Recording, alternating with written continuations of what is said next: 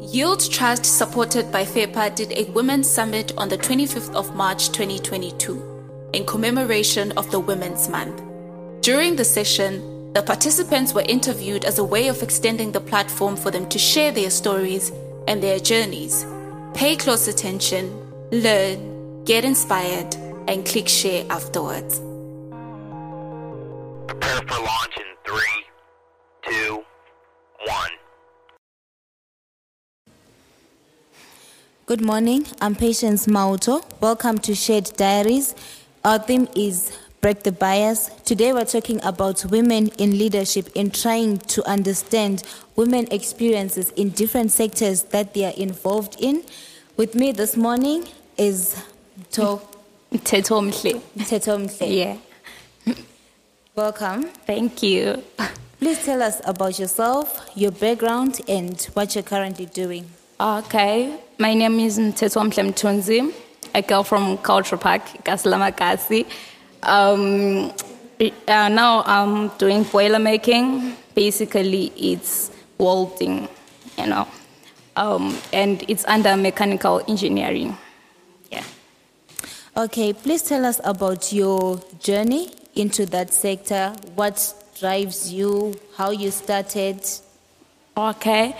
Um, right now, I'm a fourth year apprentice. This is my last year. So I got in the industry because many people told me that it's, it's mostly for men. It's not for girls, it's not for young women.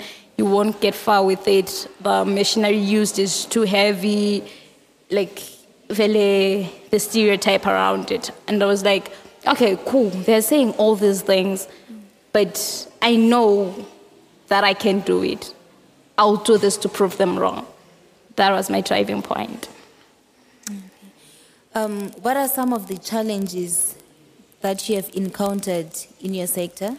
Um, most of the challenges are with when you change workshops, it is believed that you have to have a boyfriend in that particular workshop.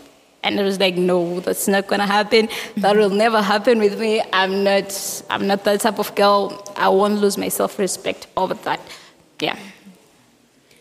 How can we create safe spaces for young girls and women who also want to be um, into your sector? As a young woman, you have to know what, what you're going after. You have to know that what you're doing, it's not only for you. It's a, you are being a representative of your family. You're, you're carrying your family name, and you have to think of, good say, if this gets out, if I'm doing this right now, how is it going to benefit me in the future? Yeah.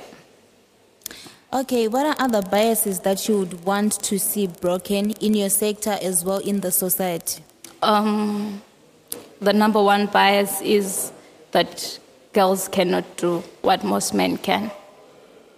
Um, as a girl, I'm a small girl, as you can see, I have a small frame.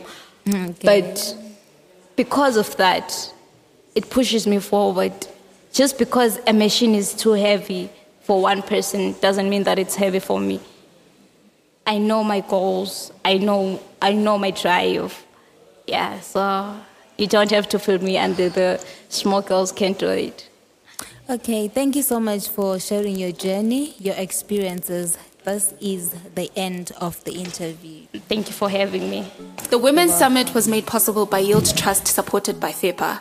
For more information and content from the event, please visit yield.co.zw or follow us on Twitter at yieldZW.